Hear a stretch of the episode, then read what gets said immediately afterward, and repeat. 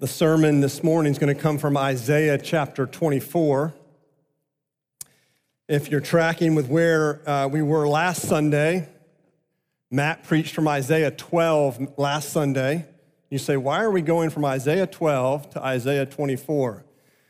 Well, Isaiah chapters 13 through 23 are chapters about God's judgment. God's judgment on all the nations that were in and around Israel and then even God's judgment on Jerusalem itself. So, chapter 24 is really a summary which concludes on God's judgment on the entire earth.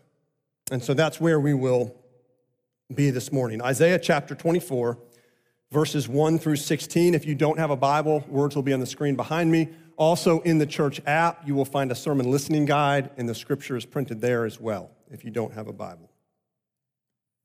Behold, the Lord will empty the earth and make it desolate, and he will twist its surface and scatter its inhabitants. And it shall be as with the people, so with the priest, as with the slave, so with his master, as with the maid, so with her mistress, as with the buyer, so with the seller, as with the lender, so with the borrower, as with the creditor, so with the debtor. The earth shall be utterly empty and utterly plundered, for the Lord has spoken this word. The earth mourns and withers, the world languishes and withers. The highest people of the earth languish. The earth lies defiled under its inhabitants, for they have transgressed the laws, violated the statutes, broken the everlasting covenant. Therefore, a curse devours the earth and its inhabitants suffer for their guilt. Therefore, the inhabitants of the earth are scorched, and few men are left. The wine mourns, the vine languishes, all the merry hearted sigh. The mirth of the tambourines is still, the noise of the jubilant has ceased. The mirth of the lyre is stilled. No more do they drink wine with singing. Strong drink is bitter to those who drink it. The wasted city is broken down. Every house is shut up so that none can enter. There is an outcry in the streets for lack of wine. All joy has grown dark. The gladness of the earth is banished. Desolation is left in the city. The gates are battered into ruins, for thus it shall be in the midst of the earth among the nations as when an olive tree is beaten, as at the gleaning when the grape harvest is done. They lift up their voices, they sing for joy. Over the majesty of the Lord, they shout from the west. Therefore, in the east, give glory to the Lord. In the coastlands of the sea, give glory to the name of the Lord, the God of Israel. From the ends of the earth, we hear songs of praise, of glory to the righteous one. But I say, I waste away. I waste away. Woe is me. For the traitors have betrayed. With betrayal, the traitors have betrayed. Oh, Father, this is a heavy passage of judgment. And yet it's your word. Would you open our hearts to hear, open our hearts to understand? Open our hearts to the salvation that you offer. We pray this all in Jesus' name. Amen. John Ortberg writes the following. He says, When we take our children to the shrine of the golden arches, they always lust for the meal that comes with a cheap little prize. A combination christened in a moment of marketing genius, the Happy Meal. You're not just buying fries, McNuggets, and a dinosaur stamp. You're buying happiness. And he goes on to say that the advertisements have convinced his children that there's a McDonald shaped vacuum in their souls, and their souls won't find rest until they find rest in McDonald's Happy Meal. He goes on to uh, talk about once in a while he'll try to buy his kids off. So he'll say, Hey, let's just get the food and I'll give you a quarter and we'll go buy a toy. And they say, No, we want the happy meal. And then he says this about the response in those moments in the restaurant. All over the restaurant, people crane their necks to look at the tight fisted, penny pinching cheapskate of a parent who would deny a child that meal of great joy. The happy meal. The problem with it is the happiness wears off, and they need a new fix. And the reality is that as adults, we don't get smarter. The happy meals just get more expensive, don't they? Isaiah chapter 24 is about two types of joy a joy that depends on the seen, and a joy that depends on the unseen. The joy that depends on the seen is temporary. The joy that depends on the unseen lasts forever. This temporary kind of joy that depends on the seen is explained in verse 11. All joy, referring to this temporary kind of joy, has grown dark. The joy that lasts forever is described in verse 14. They lift up their voices, they sing for joy. Right here in this chapter, two types of joy contrasted, very different. The question is which kind of joy do you have? Who or what does your joy depend on? On a day to day basis, who or what does your joy depend on? To answer this question, we're going to explore these two types of joy. So, first, the, the joy that depends on the seen or this temporary kind of joy. Isaiah describes the experience of this kind of joy in verses 8 and 9. The mirth of the tambourines is stilled, the noise of the jubilant has ceased, the mirth of the lyre is stilled. Verse 9 No more do they drink wine with singing.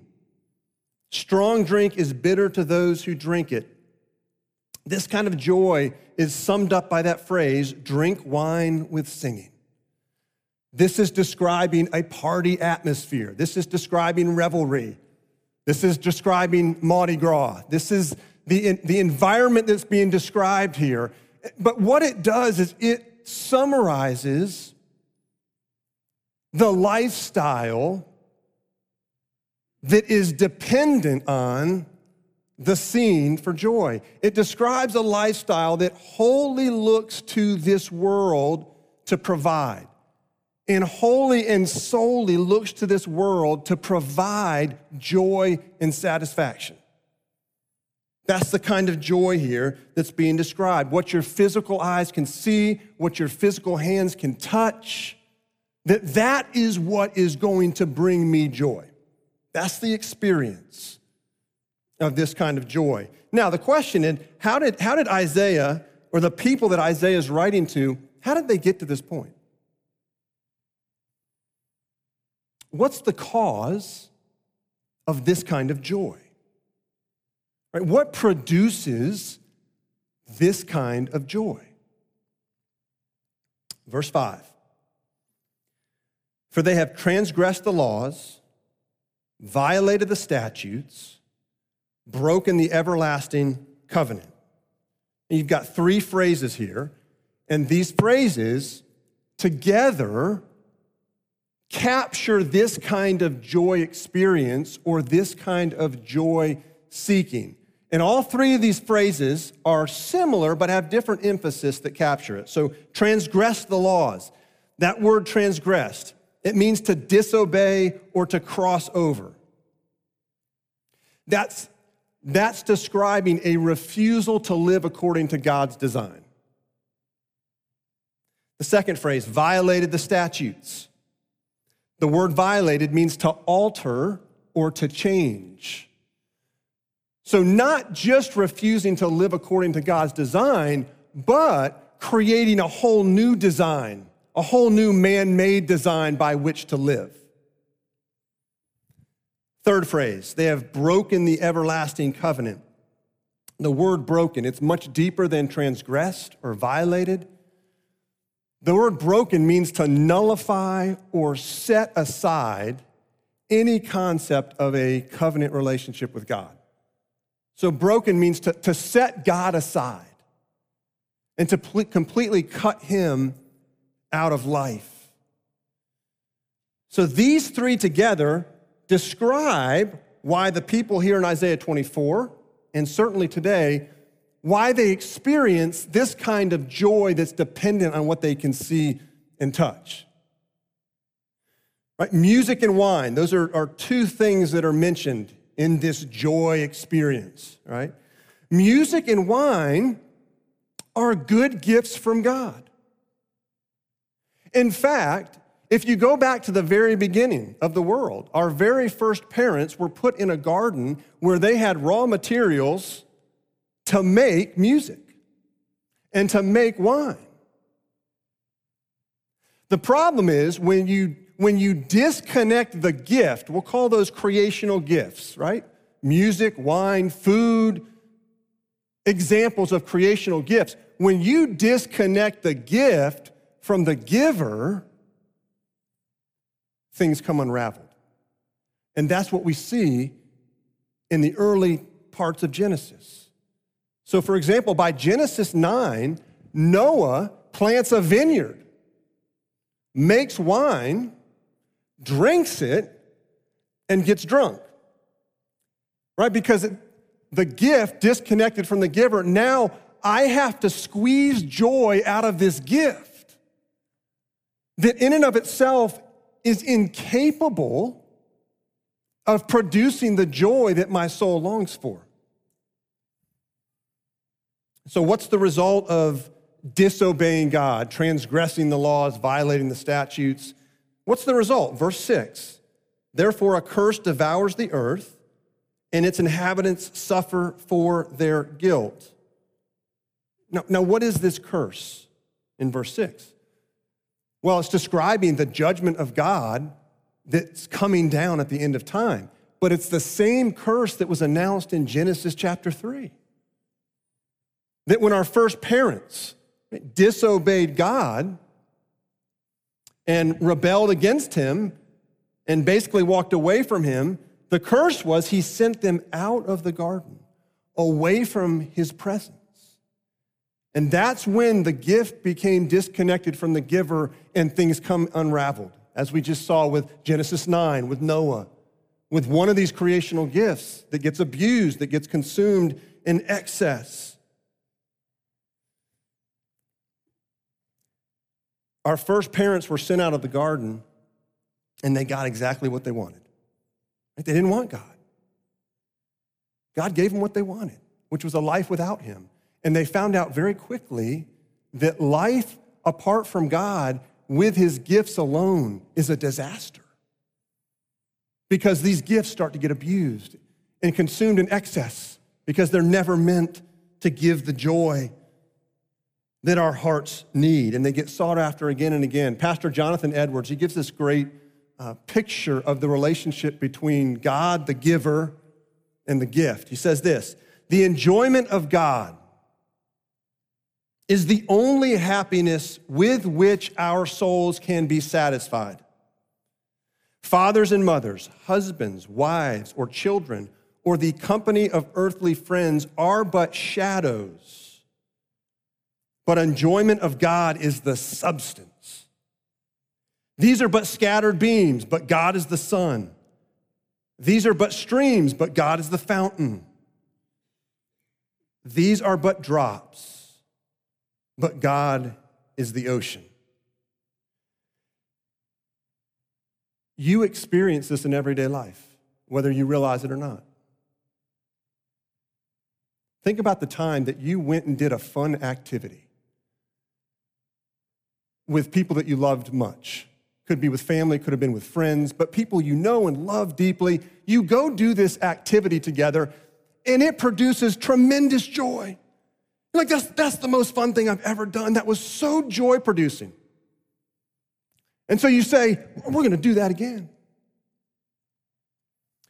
And then you do it again, but for a, a, variety of reasons, most of your friends or family that were with you the first time don't come. And so you do the same exact activity.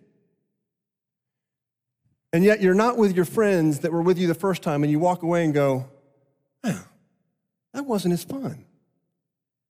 That didn't produce as much joy. You ever heard somebody say to you, it just wasn't the same without you?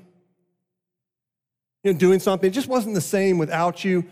The realization in that moment is that the joy didn't come from the activity alone. The joy came from the relationships within the activity. And so it is with God. This explains why there is nothing in this world that can ever satisfy you apart from God. There's nothing in this world that can satisfy you. Not the most exotic vacation, the most exquisite food, the most savory drink, the most lavish possessions. All those can bring is an insipid and, t- and temporary joy that leaves your heart longing. I love the way Alec Motyer says it. He says, To want nothing but this world is to end up with nothing but want. And that is so true. So, what's the end of this kind of joy? A joy that depends on the seen, a joy that is just dependent on what I can see and touch. What's the result? What's the end of this kind of joy? Verse 10 The wasted city is broken down. Every house is shut up so that no one can enter. The word wasted is the Hebrew word tohu. It's the same word that's used in Genesis chapter 1, verse 2, the second verse in the Bible, where it says the earth was without form. The earth was without tohu. That's the word. This kind of joy seeking that's just dependent on what I can see, what I can touch, produces tohu. It produces disorder and chaos. Disorder and chaos. Now, you may say, well, wait a minute, wait a minute. That's the kind of joy the world seeks. And if the world is seeking that kind of joy, why isn't our world empty and disordered and absolutely chaotic? Well, the answer is because of God's restraining hand. God's restraining hand, the reason the world is not in absolute utter chaos is because God restrains it from going there with his hand. What's described in Isaiah 24 is when God removes his restraining hand when he takes away his hand of restraint and he takes away his creational gifts, like food and wine and music and relationships. So when he removes his hand, he removes his creational gifts. We get verse 11. There is an outcry in the streets for lack of wine. All joy has grown dark. The gladness of the earth is banished. The judgment of God is when He takes away the music, He takes away the wine. The music stops, the party comes to an end. That's the judgment of God. Verse 1 describes it Behold, the Lord will empty the earth and make it desolate. Now, oftentimes when we talk about God's judgment, the cry of response can be, it's unfair. Or It's unfair. How could God do such a thing? But I would argue that is there anything more fair than God giving people what they want? So if, if, if someone says, I don't want God, I'm going to cut him out of my life, cut him out of this world, I just want the world, judgment is God saying, I'm going to give you what you want. I'm going to give you what you want. What's actually unfair, if we're going to talk about fairness, what's unfair is that people get to enjoy his creational gifts while rejecting him. Right? God, I don't want you, but give me your wine. God, I don't want you, but give me your music. God, I don't want you, but give me your food. God, I don't want you, but give me relationships. That's actually what's unfair. The judgment of God at the end of time is when he takes away his restraining hand and he removes his creational gifts. The fact that he hasn't done that yet, We're 2,000 years at this point, roughly removed from Christ's death and resurrection. The fact that he hasn't done that yet speaks to his immense patience and love. God is, is a long suffering God, He's a patient God. That's the God that we know. So here's the question How do you know if your joy is functionally dependent on the seen? Because that can be a pretty abstract question. If I say, who or what does your joy depend on? Or how do you know if your joy depends on this world, what you can see and touch? You'd probably be quick to say, I, I mean, I don't know. There's a couple of emotions that are recorded in this chapter that are a great diagnostic to begin to answer this question for us. When God takes away the seen, when he takes away his creational gifts, look what happens. Verse 10 Every house is shut up so that none can enter. What's that describing? That's fear. That's fear and anxiety. We're shutting everything off, right? Fear and anxiety has descended. Look at verse 11. There's an outcry in the streets for lack of wine. Outcry, that's, that's anger. Disappointment is natural, but anger is a sign that your joy depends on that thing. Concern is natural. But fear and anxiety is a sign that your joy depends on that thing or that person. In what ways does your joy depend on the seen? Who or what does your joy depend on? We've looked at joy that depends on the seen. Let's explore now joy that depends on the unseen. Isaiah describes this kind of joy experience a joy that's dependent on the unseen in verse 14. He says, They lift up their voices, they sing for joy. Now, as I read these first 16 verses, when you got to verse 14, it almost feels like there's this screeching halt. Whoa, where'd this come from? Doom and gloom, dark, judgment. Verse 14 in the beginning of 16, and then it returns back to some doom and gloom. What, what's going on here? Well, what you've got here is a picture of a small group of people that are rejoicing even though the world around them is falling apart. Right, as judgment's coming down, as the creational gifts are being taken away, and those that have a, a temporary joy that's dependent on the world are falling apart, you have this small group of people that are rejoicing that are singing for joy, and it's very evident that their joy is not dependent on the circumstances around them, which are not very good at this point. They have a joy that seems to be immune to circumstances. You say, why? Why? What is causing or producing this kind of joy in this small group of people? Well, what are they rejoicing over? Verse 14, over the majesty of the Lord. Verse 15, over the glory of the Lord. Give glory to the Lord. Verse 16 From the ends of the earth, we hear songs of praise of glory to the righteous one. Now, there's three words in these three verses, they're different words that describe why these people are rejoicing. And each different each word has a little bit of a different emphasis. So verse 14, majesty. That means eminence or fame or superiority. Verse 15, give glory to. That word glory means weighty, right? To give weight to. Verse 16, the word glory in verse 16 means beauty.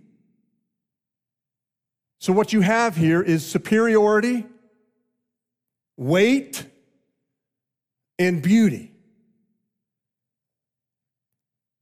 And all of this is being ascribed to the righteous one. Who's the righteous one?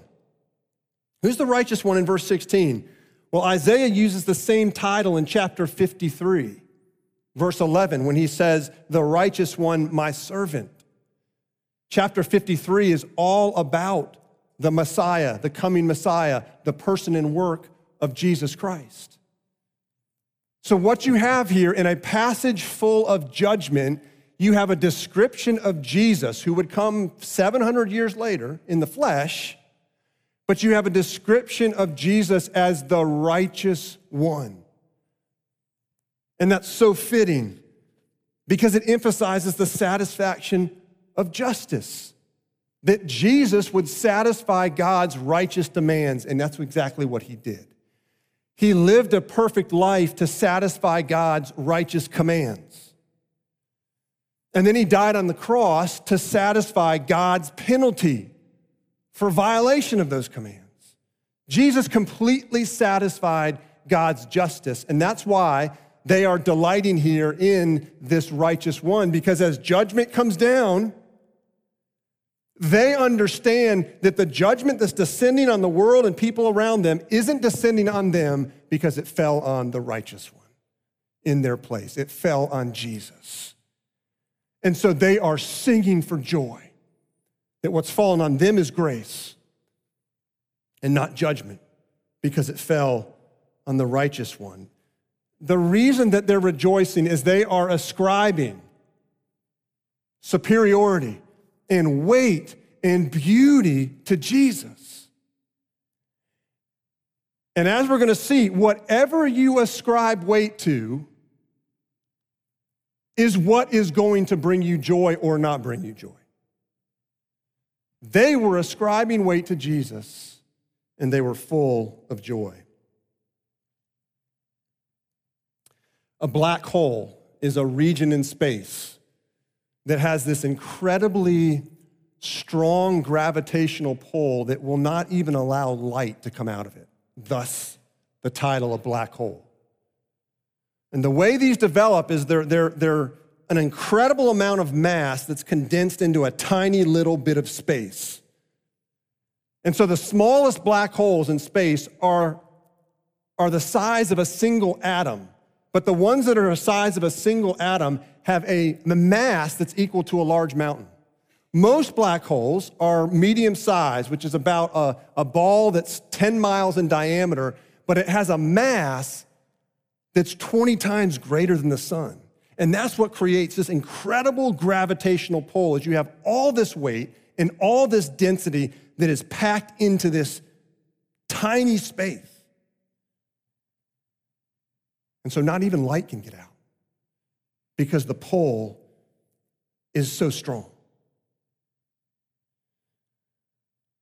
Question for us becomes what are your black holes?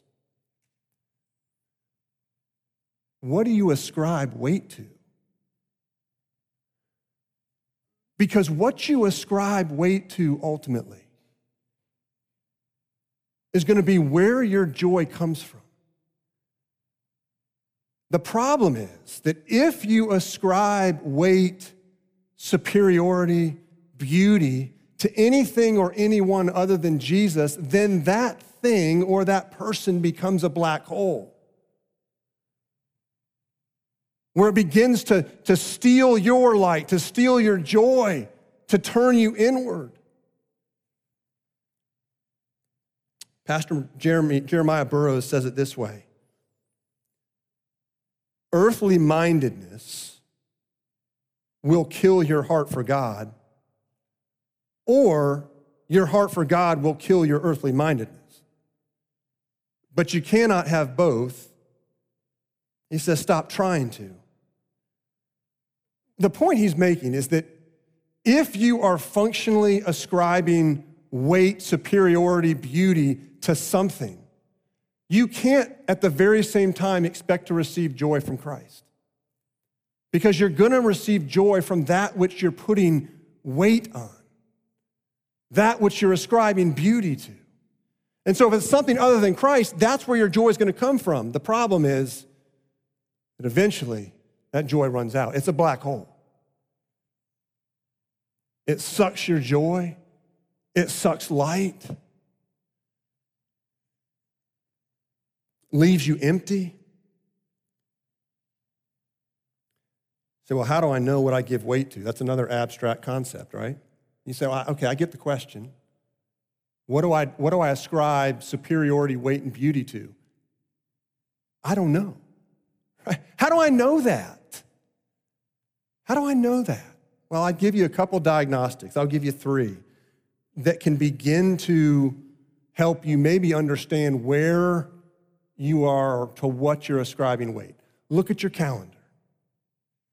Where are you spending your time? That's one. Look at your checking account, which gets at where you're spending your money. Third, I would say look at your thought life or look at your daydreams. We all daydream. Right? What do you daydream about? You, you answer those questions, you put those together, you're going to start to get an honest answer of where you actually ascribe weight, where you ascribe beauty, superiority. And that's the place where you're going to draw joy from. Problem is, those things and people, those places, those become black holes. But if your joy depends on the unseen, Get back to we're in the joy on the unseen. If your joy depends on Jesus Christ, if you're ascribing weight and beauty and superiority to Jesus, then what's the result? On the positive side, what, what, what evidence is in your life when you're placing weight, glory, giving glory and weight to Jesus? What's the end of this type of joy? Look at what Isaiah says at the end of verse 16. But I say, I waste away, I waste away. Woe is me. For the traitors have betrayed, with betrayal, the traitors have betrayed. Woe is me. That's the same phrase that Isaiah said back in chapter 6 when God called him into ministry. He said, Woe is me. He, he owned and confessed his sin and then received the, the healing grace of God, understanding that judgment and condemnation didn't fall on him, fell on the righteous one, and he was left being covered with grace. Now he's saying, Woe is me again. But this time, and this is beautiful. Isaiah is feeling the condemnation of others as deeply as he once felt it himself.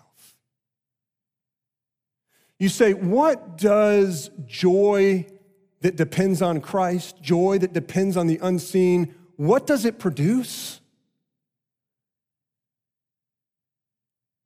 Produces compassion. It produces compassion and sympathy for others. Why? Because one of the defining attributes of Jesus Christ is compassion. Hebrews 4:15 says that Jesus Christ sympathizes with our weaknesses. That word sympathize in the Greek is a compound word Soon, patheo. Soon means with, patheo, feel. Jesus feels with you.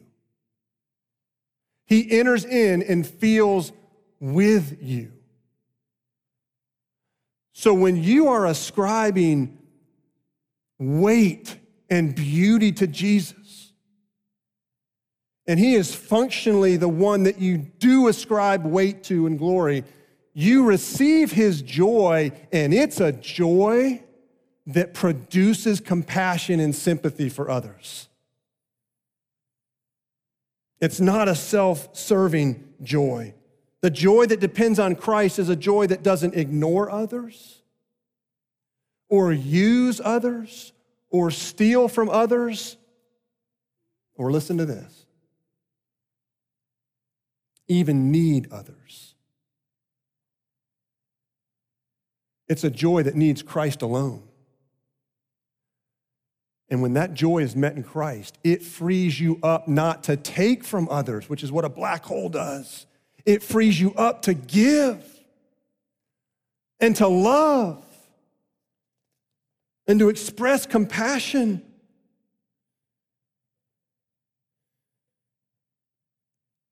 Who or what does your joy depend on? How do, how do you know how to answer that question? I'm trying to give you some diagnostics. I said, look at your calendar, look at your checking account, look at your daydreams. Let me, let me add another, let me add two more questions.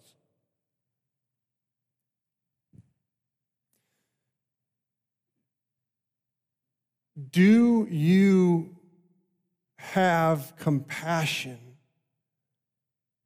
for those who are still under condemnation because of their sin? If you're in Christ, at some point in your life, could have been a season, could have been a point in time, but at some point in your life, you realized you were under condemnation because of your sin. And then God opened your eyes to the righteous one, to the beautiful Savior, Jesus Christ, and you saw and understood for the first time wow, condemnation fell on Jesus instead of me. And there was a point in your life, season of time, where you came alive. And you had a joy that was more, greater than any joy you'd ever experienced in this world. The question is have you gotten to a place where that, that compassion is waning? for those that are under condemnation? Or like Isaiah, do you still feel the condemnation of others as deeply as you once felt it yourself before you met Jesus? And if your joy is in Christ, you're going to feel that weight, that condemnation that's on others, and it's going to drive you in sympathy and compassion to those around you. Let me ask a second question do people who are close to you, and this is getting more general on compassion, not just condemnation under sin, but do people who are close to you, spouse, sibling, friend, coworker, do they experience compassion from you? Do they experience sympathy from you? Do they experience you entering in to their life? You say, I don't know. Well, there's only one way to find out. And none of us want to hear this, but you have to ask Do you feel compassion for me? Do you feel sympathy for me? Just honest assessment. And the reason you ask that question is it is the functional way that you determine who or what does my joy depend on? Is it functionally depending on Christ, or functionally is it dependent on something in this seen world? Because these two types of joy are very different. Joy that is temporary, joy that depends on the things of this world, is a self seeking joy, ultimately. It's a black hole joy. And, and eventually it turns you into a black hole where you just suck light from everybody and you suck joy from everybody and you steal joy from everybody. That's what happens. That's a self serving joy. And it's inevitable if your joy is placed on something in this world, right? But a joy that is dependent on Jesus is a sympathetic joy. It is a joy that radiates outward towards others in compassion and sympathy towards others. It's a life giving joy that moves from you to others because as you're depending on Jesus, it's not even your joy at that point. It's the joy of Jesus moving through you to others. And when that happens, when it's radiating outward, and it's a joy that's dependent on the unseen, it turns heads. Because people may see in your life circumstances falling apart around you, but you have this joy, and they say, Where's that joy come from? It's clearly not from the seen. And that kind of joy is a prelude and a foretaste of what's to come because one day the unseen is going to become the seen. J.I. Packer says it so well. Hearts on earth say in the course of a joyful experience, I don't want this to ever end. But it invariably does. The hearts in heaven say, I want this to go on forever, and it will. There can be no better news than this. This is the news that you have for a world that's going to come underneath the judgment of God apart from Christ. You have the news, the good news of a joy that's found in Christ and a judgment taken by Him that leads to an eternity with Him. Let's pray.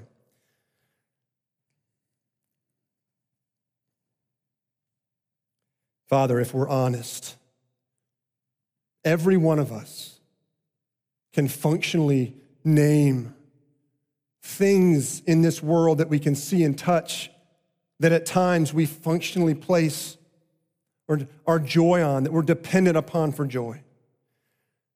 And every one of us, if we're honest, can describe seasons where that joy has run out, where it's become a black hole where light has just been stolen from our lives, joy is stolen. And it's in those moments that we experience in part what full judgment will be. But Father, you are a long suffering God. You are full of immense patience and love. We're 2,000 years from the death and resurrection of your Son. And you have not sent him back again to bring final judgment because you're patient with us and you love us and you long for us to repent and turn to you, Jesus, where we find a joy that's indestructible, a joy that can't be destroyed by anything in this seen world. Father, I pray for those here that maybe have never experienced this joy, that you would draw them to your son Jesus. They would trust him, maybe for the first time, and experience the healing touch of your grace. Father, would you make us not just individuals, but would you make us a community, a body of people that radiate the joy of Jesus. And that for some of us, as you've brought in seasons of significant suffering, that that joy would only be a, a deeper contrast that would cause people around us to ask questions of how can you rejoice? How do you have joy in your life when everything's falling apart? Father, would you make us faithful?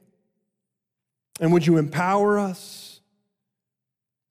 To give an answer, to give the reason for the hope that we have. We pray this all in Christ's name. Amen.